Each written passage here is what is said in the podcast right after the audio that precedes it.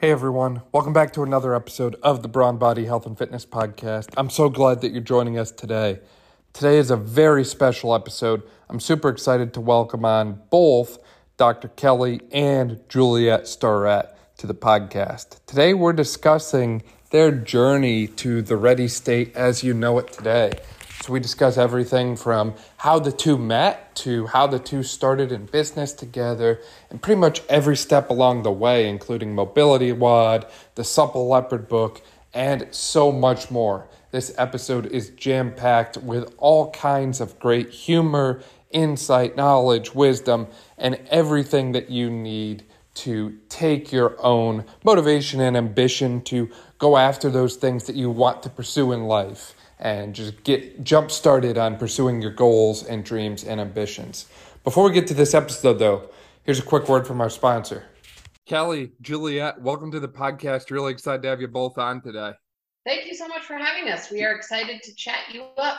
Oh man, we're gonna get into all the stories. So many stories. so I know you two started with Mobility WOD a number of years ago, but could you walk us through the journey a little bit of how the two of you started your business together and where this whole thing began? Let me take a swing at this and just say that it didn't start at Mobility WOD. Uh, it started even earlier than that.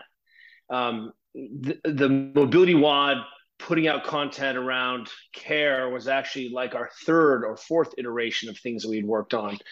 Juliet was a, um, an attorney or about to go to law school, and I met her in Chile in 2000. And I was a kayak rep, and I moved to San Francisco, and we were broke and sort of thinking I needed to go to PT school, and Juliet wanted to be a lawyer. I knew that that was her route.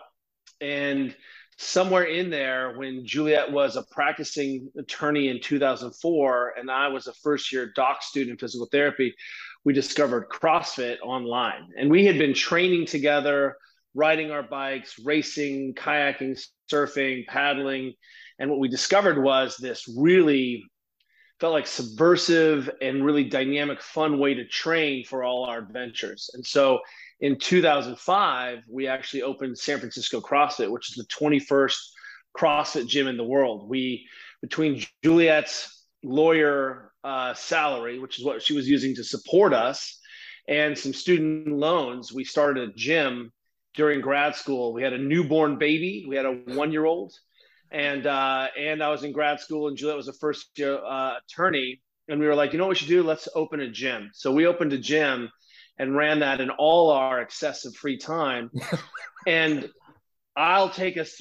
We started teaching a course around how to take care of your body in 2008, 2009 to athletes and gyms, and literally we just we started to put it out there and started to get some traction and that led us to really starting the mobility project, which was our first shot at, at social media content besides our blog for our gym. And that was even before Mobility WOD. Well, and if I could just interject with a little bit of color commentary here um, to say that I think it was we'd owned the gym for a couple years. Let's just say it's been so long ago now. I can't get the timeline exactly right, but at some Ke- Kelly actually did graduate from PT school, and while we owned the gym, he went and worked at a more traditional physical therapy clinic. So, you know, I was working full full time as a lawyer. Kelly was working full time as a physical therapist. 2007, and we were running the gym on the side. So we had three. We had three um, jobs, three full time jobs. jobs. In fact, in those early days, it was funny. I, I was I've always been like the person who ran the business side of the businesses, and then when we would have the gym, you know, Kelly would work a full day and we would have like a 6 a.m. class, a 6 p.m. class, and then weekend classes. And Kelly coached all the classes at the beginning um, because we didn't have any coaches. So uh, that's kind of how we started. But um, he, he eventually left his physical therapy practice and brought it in house underneath the San Francisco CrossFit umbrella. Um, and he started just a cash based physical therapy practice in a container that was lovingly called the pain cave. Um, and so he would see patients all day and coach classes, you know, in between. And so it was kind of, I, I think we were really one of the first people who did this kind of hybrid, like let's put a physical therapy clinic inside a gym. I mean, now, you know, where it's not discreet, it's the yeah, same thing. It's, it's the same thing. So it's like you're, you know, yes, Kelly was doing some manual therapy, like what you think of as physical therapy, like on a table on people. But then he was also bringing people out, uh, you know, onto the gym floor and squatting and pressing and you know doing actual movement with them. That was really the birth we think of. You know, it, it, there was a need for this change in the paradigm, but that was really the birth of performance therapy, where you couldn't tell if this was strength conditioning and environmental coaching, or if this was sort of progressive performance based manual therapy to achieve a different position. It wasn't what we thought or what people had traditionally thought of physical therapy. And it certainly, we just decided to opt out of this cash model or of the thing, insurance one model. One more thing, because, you know, we're obviously, you know, long winded here. But one more thing, and this is the story I originally want to tell, which I think will sort of answer your original question about how we started Mobility WOD. And that is kind of a story. Kelly used to come home at the end of the day and play this game called like guess the patient's problem with me. And keep in mind at this point, you know, I'm a gym owner, but I'm I'm primarily primarily at this point a lawyer.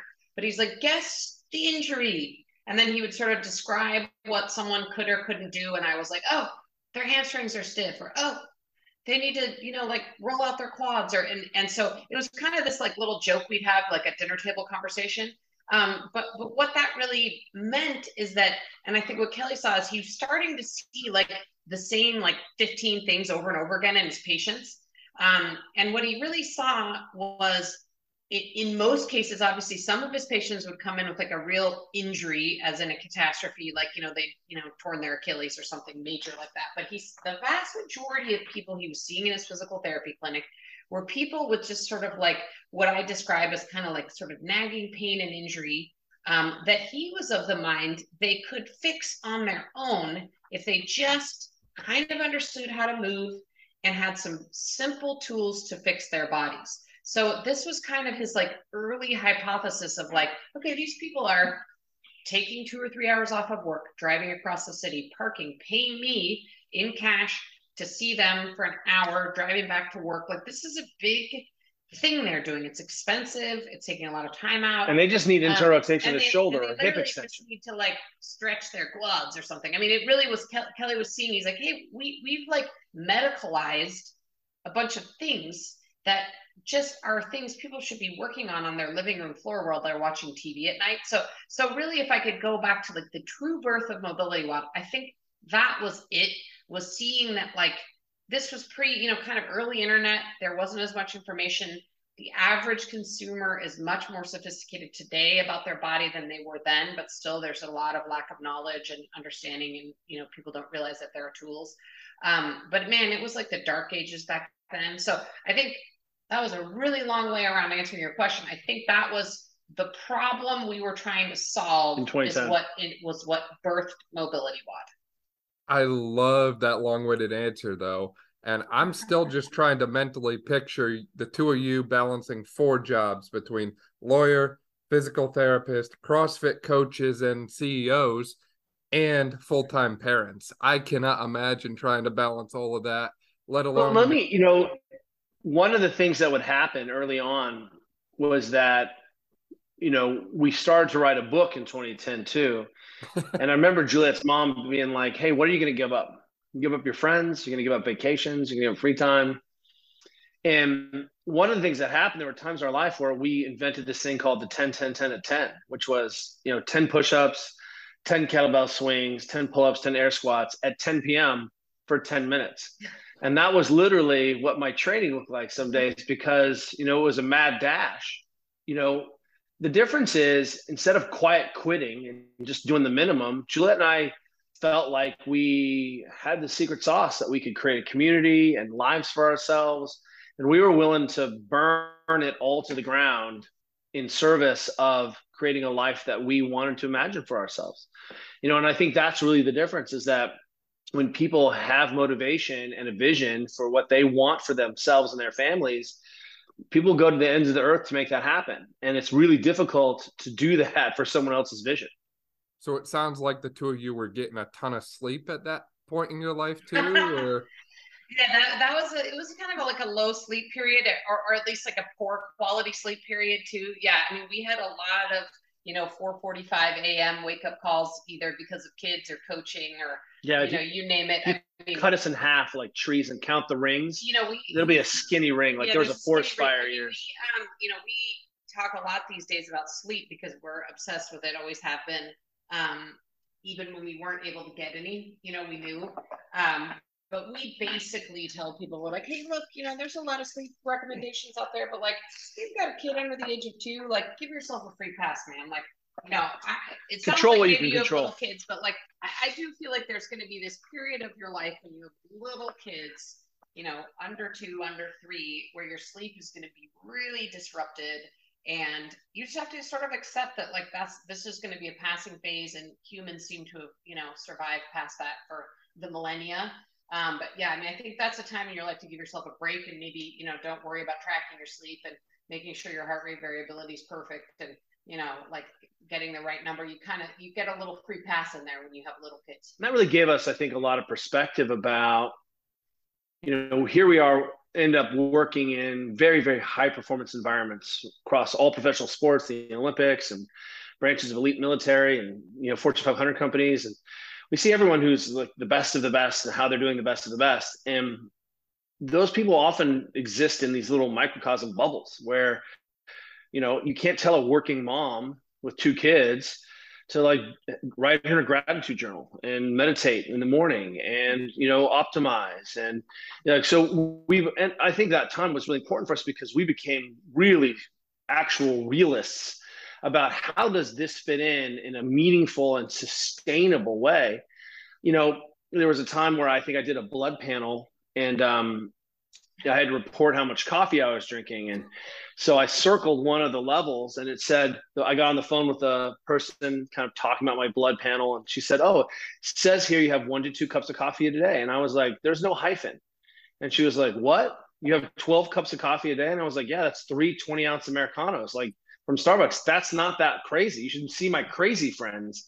But that was how I was keeping myself along. And I think the flip side of us understanding the realities of trying to manage and control what we can control was the idea also that we understood you cannot do it forever. And so that there are these moments and times in your life where, you know, you don't have to not sleep and then eat all the sugar and do all the alcohol, drink all the alcohol and be a stress case, you may need to say, well, hey, in this time where I'm not sleeping at all, I'm going to control the sleep the best I can, and I'm not going to do anything else to disrupt that sleep, like do a bunch of drinking for self-soothing. I'm going to have to find another way to make myself feel better so I can, you know, black out.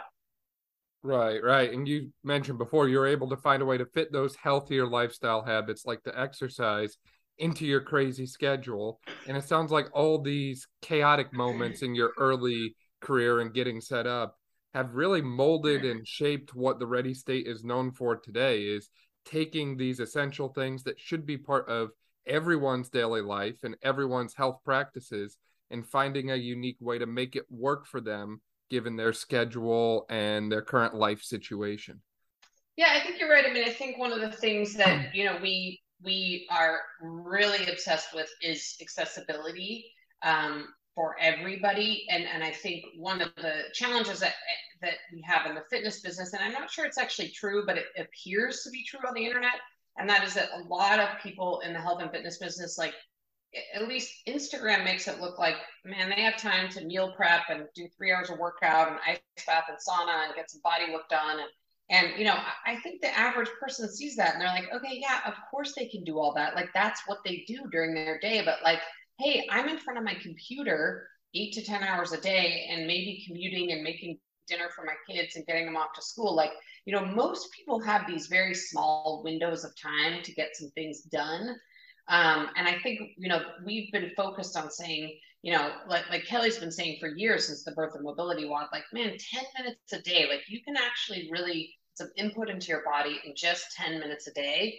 Um, and so that's a big value for us. I mean, I think we want to acknowledge that people don't need, you know, they don't need to be told that they need to add on some practice that cuts into their sleep and cuts into their family time and and and or is totally not doable because it just takes so much time.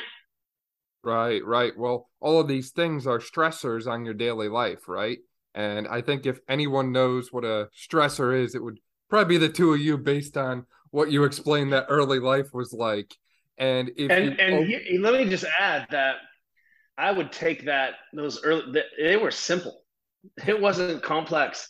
Now we have two teenage daughters in high school and and employees and you know there's a time where the Ready State became two businesses and you know we had the gym and Ready State. We were running. You know Juliet was the CEO of two corporations.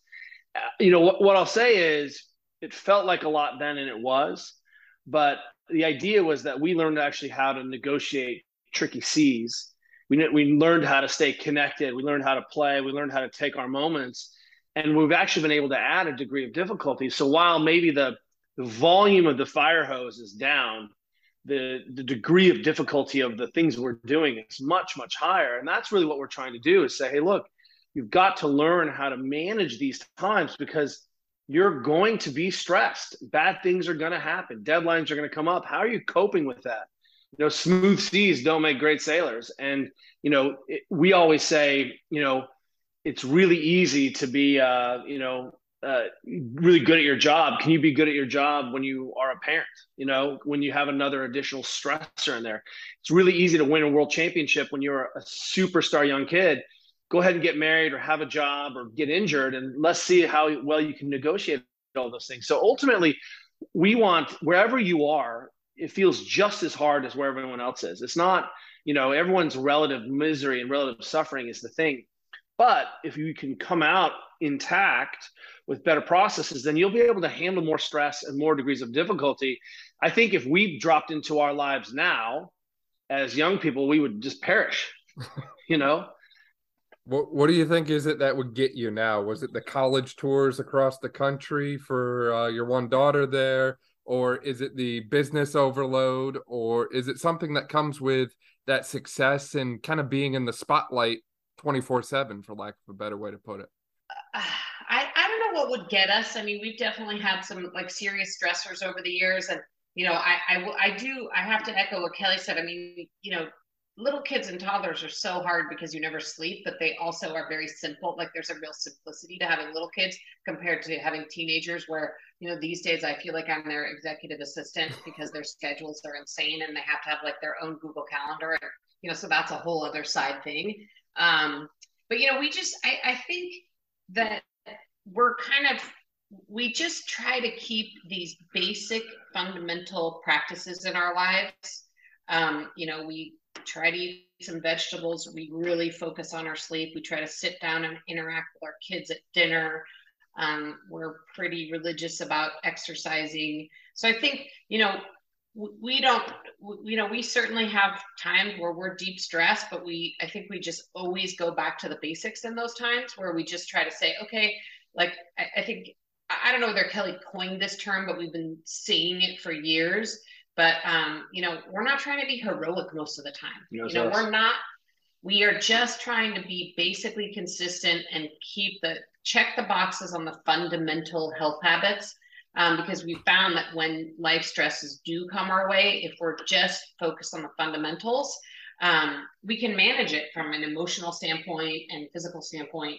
Um, and so, you know, that's sort of our way of trying to sort of head that off at the pass is just sort of assume that we're going to have a lot of stresses in our lives like everybody else um, and when those deep stress moments come you know we we're sort of set up with this really simple doable list of basics that kind of keep our mental emotional physical health in order one of our friends uh, we met his name's Allen Lim he's the founder of Skratch Labs and he is a incredible tour de france elite cycling performance coach um, and he has a great saying. He's like, you cannot cheat your physiology. And I think one of the things that happens when we are in our teens and 20s is that you have immense tolerance and immense capacity to buffer a whole lot of bad behaviors. For a really long time, the body is quite tolerant and quite resistant. You can throw cigarettes and little chocolate donuts and vodka and poor sleep and all nighters and binging. That's fun. I mean, that is I mean, and, uh, you know, I, I don't think if you ask Juliet and I, would we want to go back and be, you know, 17 or 19 again? I think we'd be like, nah. But Good. I would like to be able to treat my body like I did when I was 19. Like just I could do whatever I wanted and be like I'd cut off an arm and the next morning it would regenerate it. So, you know, simultaneously, the problem is that we think that the way we're going to do things is the way we is optimal or not even optimal, but that we can get away with that forever. And what we find is that a lot of people end up in the mid 40s and all of a sudden they I'm sneeze, they all of a sudden they realize, you know, their sleep isn't really good. Their Bless coping you. strategies aren't uh, fantastic. They manage it with you know THC or alcohol or they're self they're eating. They're just and they're, again they're just self soothing. This is how I'm dealing with being such a stressed animal. And then all of a sudden we see behaviors that are going to come to roost where all of a sudden we do see some some wob- speed wobbles in the system blood panel starts to go off maybe we have a health crisis we can't tolerate or uh, something you know we have a rupture of an injury or some tissue that you know should have been loaded and should have been nurtured for the last decade. So one of the problems i think simultaneously is that we have this immense capacity to buffer silly behaviors and and the things that are awesome. I love cookies. Uh, you know i'd like to go back and eat more cookies. That would be something i do. But simultaneously we're running this experiment for decades. And one of the things that i think juliet and i now appreciate as we're 50 is that we're playing a very different game of how can we remain durable and keep our capacity high for as long as possible versus we're going to engage in these short-term behaviors and unfortunate and and you know find out that suddenly we had to take a lot of things off the, off the table. And unfortunately these behaviors are not the behaviors that look like as Juliet just said being super heroic it's about well you know did you eat enough protein today did you drink water are you sleeping tell us how many steps you had. Do you have enough hip range of motion? Or who's keeping an eye on all of that? Do you get sunlight onto your body? Did you, anyone hug you today? I mean, all of those things. And it's not for a six week or three week booty busting juice cleanse. That is not enough time. It doesn't even register on the timeline. We're talking about six months and six years and 60 years of these behaviors. I just don't think people appreciate how long you need to be consistent, like rock star consistent. Talk to us in a decade. Here's an example. A lot of young kids who are my daughter's a senior, and there's a bunch of boys who are like, How do I get strong? You know, suddenly they're self-aware. I'm like, well, if you just lift something, you know, really heavy once a week or twice a week, three times a week for 10 years. Let me know how that goes for you. Like, you know, just squat heavy once a week for 10 years and you'll be really strong in 10 years. We can't even wrap our heads around that time scale. And I think that simultaneously allows us to take big risks and simultaneously is our greatest you know potential liability i love that long-term mindset that you bring up there kelly now how did that apply in the business sense for the two of you when you shifted from say mobility WOD to the ready state was that kind of like a planned thing did you have that steps laid out or when you launched say the supple leopard did you expect hey this is going to take off and become a bestseller and all of a sudden everything, all the chips are going to fall into place for us? Did that like get planned out ahead? Overnight success. I'll go ahead and take that one. I'll start with Supple Leopard, and, and, I might even go back as far as San Francisco CrossFit. And I don't mean this in like an aw shucks kind of way because, um, you know, Kelly and I have a lot of smarts and sophistication, I think. However, we are kind of accidental entrepreneurs. Um, we started San Francisco CrossFit not at all because we were trying to run a business on which we would make money or make a living. Um, we started it because there we fell in love with CrossFit. We thought it was a cool way of training. We wanted somewhere to train like that with our friends. Um, some people found us and started coming, and like lo and behold, we we sort of realized a little ways in, like, oh, this is actually a business. Okay, let's actually start running it like a business.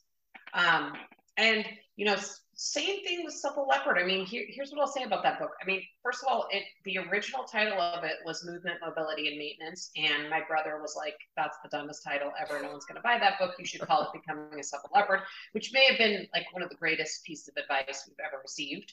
Um, so, you know, we were willing to kind of we had this idea and we were willing to take a big risk on the title. I mean, a lot of publishers would not have greenlit that idea. That would have been way too much of a risk, but our publisher was like, dude, let's do it. Supple Leopard was our, you know, something that we talked about in our community yeah. about being supple. But and... I mean, here, you know, here was the advice we received, and the advice we still give to people to this day is that you should basically never write a book um, hoping to make money if you make money, you should feel lucky. um, because it really doesn't happen that often to people. I mean, there's so many books out there. It's really hard to be successful with a book. Um, we signed a contract in 2010, and the book didn't come out until 2013. Yeah, it's hard to know. It's hard to Three know years books will be successful. And working on. The other sort of key learning um, that we had, and and I've talked about it in like some talks I've given and stuff, but um, but it was like the first time we realized that we couldn't do everything by ourselves. That was a big sort of aha moment. Um, and there's this book out now that I love called Who Not How, and it's like this idea that when you are either you know having resistance, procrastinating, or if there's if, if your first question as an entrepreneur is how to do something, you actually need to reframe that as who is going to do this because you know in most instances there's someone who's going to be better at it than you. Um, and that was our first learning of that. We actually sat on our book contract for like a year. And Kelly and I are like, dude, how do you write a textbook? Like we try to like open a Google Doc and like stare at a blank document. Like we're like, how do we lay out the pictures? I don't. What do camera do we use? What camera do we use for the photos? And how do you reference, you know, this mobilization on page 324 with the one on page 125? And like we just became completely overwhelmed to the point where we were paralyzed. Um, and that was sort of our first like big moment of realizing like we can't do this by ourselves. We need help. So we brought on Glen Cordoza, our co-writer, um, and we could not have written the book without his help. You know, he is an expert in writing textbooks, um, and he could completely envision how it all worked together. Um, and but we had no idea. I mean, we dropped that book, um, and we expected to make tens of dollars on it, and that we would sell like 200 copies. I mean, that was really the expectation we went into it. And like the gym and like the actual website, we set out to solve a problem first. You know, we we knew that we were onto something in our way, our systems approach, and the zeitgeist at the time of people really taking on their own health and being able to own that. And this really was no one can write a book like this again. Like we were saying, here is an integrated unified field theory approach to technique and movements and restoration of position and all the way it's so subversive because we think you can do it yourself it, it, was you know 400 plus 450 pages i mean it was just ridiculous. We didn't go on vacation. We wrote this book. So you know but we knew that if we could get this out we could improve the ball. And we we've come to believe in this thing and this sounds cutesy and i don't mean to. No one thing changes everything.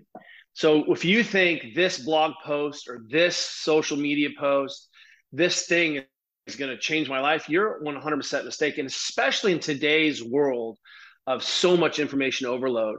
We just went over 4,000 posts on Instagram. So if you're like, oh, I'm so fatigued, what am I going to talk about? Wow, the Ready State has 4,000 posts on Instagram. Look at how many videos we put up on YouTube. It's insane. We have been at this since 2010 posting writing telling serving you know so now i want to reshift this for everyone and to say that everything changes the one thing so you know we have a blog we have a podcast we have a newsletter we have you know we put daily content out like there's an ecosystem that we've created because everything is important and yes that means an extra extraordinary of magnitude to kind of get it done and uh, I, of sophistication. I, I, would just like to take on the second part of your question, which is the transition of the ready state. And I can't tell that story without going back to the creation of the name Mobility WOD, which at the time, um, Kelly was like the most clever person on earth because WOD is obviously a CrossFit term, workout of the day for people who don't know. So we were familiar with doing the WOD at our CrossFit gym. And, and Kelly's like, hey, so wow, I'm so clever. I'm going to take this word mobility that I've already popularized. And I'm no one was using WOD. the word mobility. It didn't exist in the like, vernacular. No one was worked on mobility. Yeah, it like it's funny. Everybody's now like, I'm gonna go mobilize, and I'm like, wow, do you know that like you say that because of Kelly Starrett? Like, I don't know So anyway, the um it, mobility WOD, we were like high fiving each other, and we're like, we're so clever. We're the first WOD, anything. Whatever. And then um, you know, after we monetized our site and turned the Ready State into a real life business, which we didn't start off to do, also by the way, um, or mobility WOD at the time you know, we just um, what we realized is that we what we did at Mobility WOD was a lot bigger than mobility videos. Um, and that that name was really kind of limiting us. We needed something that was a bigger umbrella because you know already by 2014 we had our subscription model. We were teaching courses to professionals and athletes all over the world. Um, you know, we were selling some like products and we had other kind of peripheral courses and stuff, but we were doing a lot of different things. And, and then also underneath that, you know, Kelly was speaking and consulting with professional teams. Um, you know, we just had a lot going on under this umbrella, and Mobility WOD kind of felt like it was a limiter in terms of a name, especially for new people coming into our orbit. Um, I think the second thing is that um, while we are lovers of CrossFit and still are to this day, um, we also knew that our content and methodology was really should be accessible to everybody who is trying to use their body to do something and who has a body. And so we didn't want it to be a turnoff to people who come and say, oh, wow, like they have their preconceived notions about it being a CrossFit website or that they don't even know what it means, right? Like, what is, like, we would have so many people who say, like, what is mobility WOD? Um, so I think there was some confusion around it. And then the third thing um, was that, you know, when we started as the first ever blank WOD company, and by the time we switched to the race, I think there were like 500 companies that were blank WOD. Um, you know, every sport WOD, sobriety WOD with a daily, you know, like affirmation about sobriety WOD, you know, Bible WOD, daily Bible, biblical music. I mean, you name it. Like you can almost just name a thing and it would be blank WOD. So we just felt like there was just too much confusion in the market, um, too many WODs. It wasn't exciting again because our goal has been accessibility and um, relatability. That we felt like that name was no longer. It didn't really suit what we were doing, and we really needed a company name that was a much bigger umbrella that could sort of be the holding, the sort of holding site for everything that we do do. Um, and by that point, we had started our podcast and already called it the Ready State. So the Ready State was a sort of familiar title to some of our audience already. Um, but I will say it took us two years to execute the. Um, we did we pressed play on the rebrand in September 2019, but it was almost two years in the making. Um, it actually is a funny story because Kelly's like, let's do this, let's rebrand. Okay, go. And I was like, I don't think you realize, Kelly, like the 5,001 little things one has to do to rebrand. I mean, you know, it's all the way from like changing your name of your corporation to letting all these agencies know that you've changed to obviously all the front facing stuff like your website and your branding and you know so it's just a lot it so it took us a couple years and we also use that as an opportunity to sort of re-envision our product. Up until that point, we were offering kind of daily content and we really sort of repackaged it into what it is now, which is a product called Virtual Mobility Coach. And we have a really cool app with a mobility test. Um, so the rebrand kind of gave us an opportunity to say, okay, hey, like we've been in the world for a little while. We need to re-envision, you know, like what kind of content people really need, what they've been asking for, and we repackaged it into, you know, and now ever evolving product where people can come and do follow along videos or fix their pain or warm up for their sport. Um, so we try to create like a really comprehensive place where people can take care of their bodies and learn how to take care of their bodies, and learn how to move. Um, so that's that was kind of the mobility WOD to ready state journey. Right. And as you said, it's ever evolving. And it seems like it's the kind of thing that the two of you have taken the things that have happened to you along the way and found ways to make those obstacles opportunities. So I remember, I think it was a year ago or so, I think Kelly underwent that total knee replacement two years ago. No, no, two years ago. Yep. And now you have a protocol online for total knee replacement rehab because if I know anything about you, you're not the type to sit there on the table and do, you know, three by 10 quad set three by ten short arc, and then sit on some heat and stim, and maybe a little ice in there too. You know what I'll say is that Juliet and I eat our own cooking, and you know what we look at is you know our the systems approach we take to looking at how a human being exists in the world. That's really what it is. Um, you know, all we did is apply the algorithm to a new problem, and this was a novel problem. There's nothing about the protocol or my experience that very differently, very much by how I had been coaching and helping people manage this surgery.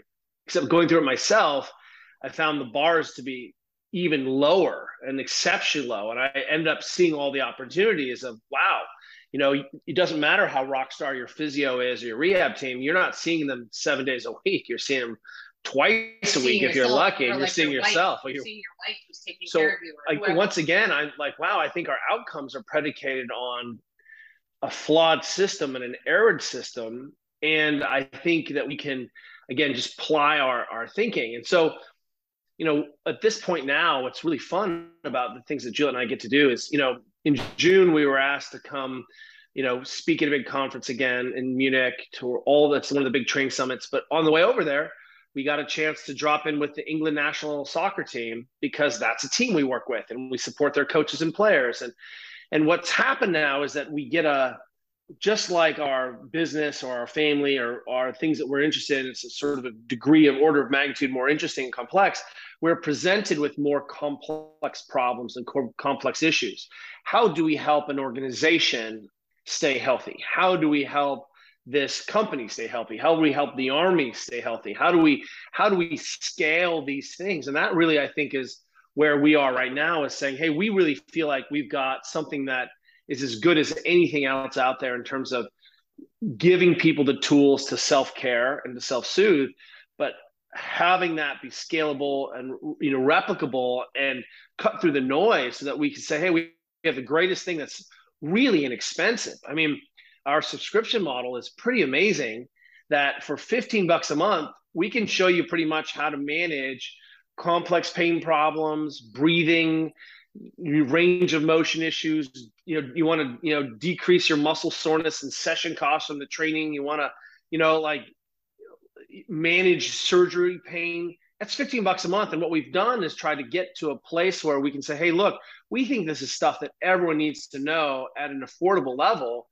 And then if we can get enough people involved in it, we see that we can actually change the organization of how people are consuming so that they're better patients they're better useful better of utility to their their physicians their physical therapists and their families. I think i would add too on the whole um, sur- the surgery kelly's surgery protocol is i think the other mission we have too is to kind of demystify. You know we both had a bunch of surgeries unfortunately and one of the things people have said to us is oh well, we're not like you guys you guys heal really fast. Like you guys are superheroes. And we always think that's so funny because we're like, actually, no, we're not. And in fact, you're, you know, everyone's healing time is the same. Like the human body, like no one heals faster than, you know, it's like no one heals faster. Yeah. You either heal yeah. at the rate of human being or slower. Or slower, right? Like, right. So you're, and so we always think that's kind of funny. And you know, the only difference is that Kelly and I have access to knowledge and tools. And so in some ways, that does help us make sure that we're healing at the normal rate versus at a too slow rate. I mean, we, we are able to stay ahead of that curve. Um, but what we want to do is just really demystify this. Like, I can't emphasize enough, like, you know, people go through so many surgeries and they, you know, maybe luck out to get to see their physical therapist once a week. Well, what are they doing for the other seven days of the week? And, you know, what, who's giving them advice about what to do? And it turns out no one. And so we wanted to say, hey, look, like we have a lot of tools and knowledge about how you can make what is generally an unpleasant experience, which is having surgery of any kind, and you can try to make the recovery as smooth and steady as possible, and you can get back to doing what you love. Um, and that's really the goal. Is just like, hey, this this worked for us. Like we have access to these tools. You have access to these same tools and knowledge. Like this worked for us. We're users. You should try it. we have this idea that's been central to what we believe in, which is test, retest, and share. So one of the things that's, you know, one of the reasons we started our podcast, for example, is so we could get rich competing against all the other podcasts. Uh, was just you that know about that, right? You're like, oh, hundred percent, tens of dollars. Um, but what we wanted to do is show people our incredible community of the people that we got to interact with and resource with. And what that meant was you know, one of the things that we're fortunate now because we've been doing this long enough is we have this incredible network of people that we reach out to who are are you know in our cohort, and we want to share that. And so, you know, part of I think the the goal of high performance sports is to transform communities transform society and we have felt the same thing is that if we're really going to consummate this practice then we should be able to keep distilling down and say what is pattern recognition? How do we come to the essential piece and then transmit that to people who can who can avail themselves because they're experts in other parts of their life or they don't have the resources for it. But what we know is that everyone has a phone and we can get you faster to the to the moment where you may be able to do things for yourself that you didn't even think was possible and with very few resources. As we start to wrap up here, I'm curious for the two of you, what's been your kind of own definition of success along this line? And, you know, do you have any advice for other people who are trying to define their own definition of success or become successful in a way? Well, I'll say success is having all the hair. And clearly, I'm not very successful. Um, it's crucial to understand that your definitions of what success looks like will change as you mature. The most important thing for me is my family. That is it. The relationship with this one, the relationship with my girls. And we actually run everything through a filter in our in our business because I'm working with my wife every day. It's pretty remarkable. And people people do say things like, "I don't know how you do that. How do you work with your partner? I can never do that." And I'm like, "Well, you do work with your partner. You you shop together. You pay bills. Like you're already engaged in a full business that's way gnarlier than an actual business. We just expanded that scope." But we run everything through this filter, which is, does this get our family more time together or less time together? And that certainly has meant for me, you know, I've been able to put some of my boyhood ego aside and I've kind of grown out of that. I need to be the best, or I need this accolade, or you know, Juliet did not come with the same ego trappings that I did for sure. She, she was driven by a different set of demons. You know, I needed to prove to my missing father that I was worthy. You know, and that created its own you know beast. But what I'll tell you now is, you know, definition of success is that Juliet and I can continue to do this and work with amazing people and have an incredible life and spend more time together, that's it. And if anything else happens around that, it's a side effect of that primary mission. Yeah, I mean, I would, um, you know, almost mirror that exactly. I mean, Kelly and I are not the kind of entrepreneurs that have set out to like get rich. Um, you know, we've wrong business. We've completely bootstrapped our own companies. Um, we don't have investors, advisors. We're not on the venture capital runway. Um, and you know, we we really did like I'm not exaggerating when I say we we set out as sort of accidental entrepreneurs in all our cases to solve problems or actually try to help people. Um, and so, you know, as long as we're clear with the, that mission and those values, you know, and that we are financially stable enough that we can pay our mortgage and like maybe one day retire. I mean, I'm not saying money's not a factor. You know, we do we do need to like make money, but man, we're not trying to have some crazy exit and you know grow our business exponentially to to get to an exit. Like we really actually like what we do. I drive a nine year old truck. and we like who we work with. I mean we've had we have a staff of people around us that we really enjoy working with.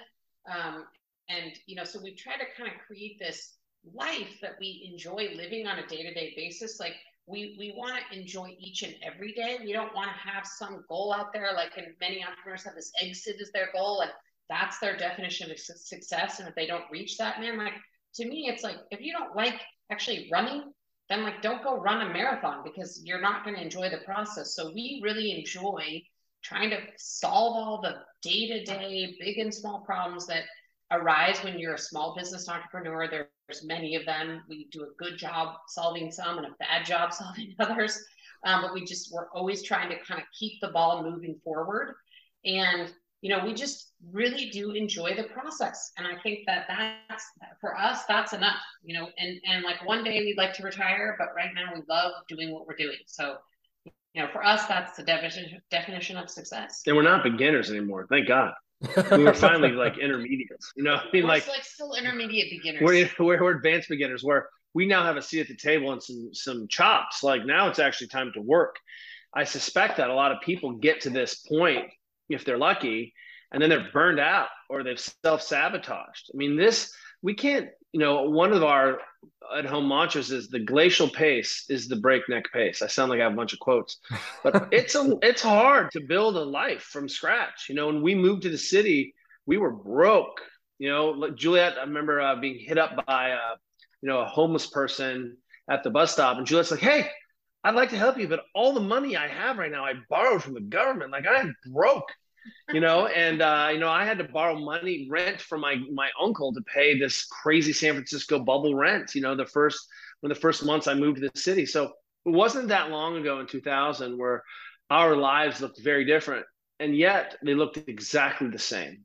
I recognized a bright, bright, bright, talented, fun partner who I was down to have this life adventure with. And it just, you know, we kept taking the next best option and setting ourselves up to have as many choices of freedom as we could, you know, and that, that meant like not having a lot of student, uh, not having credit card debt and, you know, you know, doing things that we like to do that didn't cost a lot of money. And I just think that people, the internet really has bent people in that you should be an overnight success and you get, you know, everyone is just rich and you have rooms full of money and it's just another tool to do the thing you're doing. And I think it really does has confused people about trying to change their local communities because they think they have to work in a national or global scale.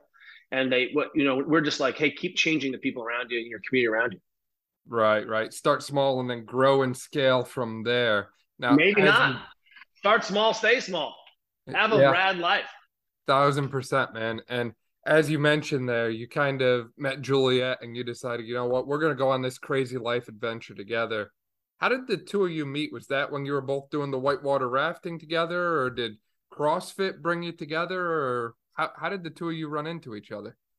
So I was a professional canoeist. I paddled slalom on the national team, and we were ra- I was a raft guide and kayak instructor, and uh, based out of Colorado. And our team won. We put together this whitewater expedition, whitewater rafting team from all our national team friends, and we won the national championship and were sent to Chile.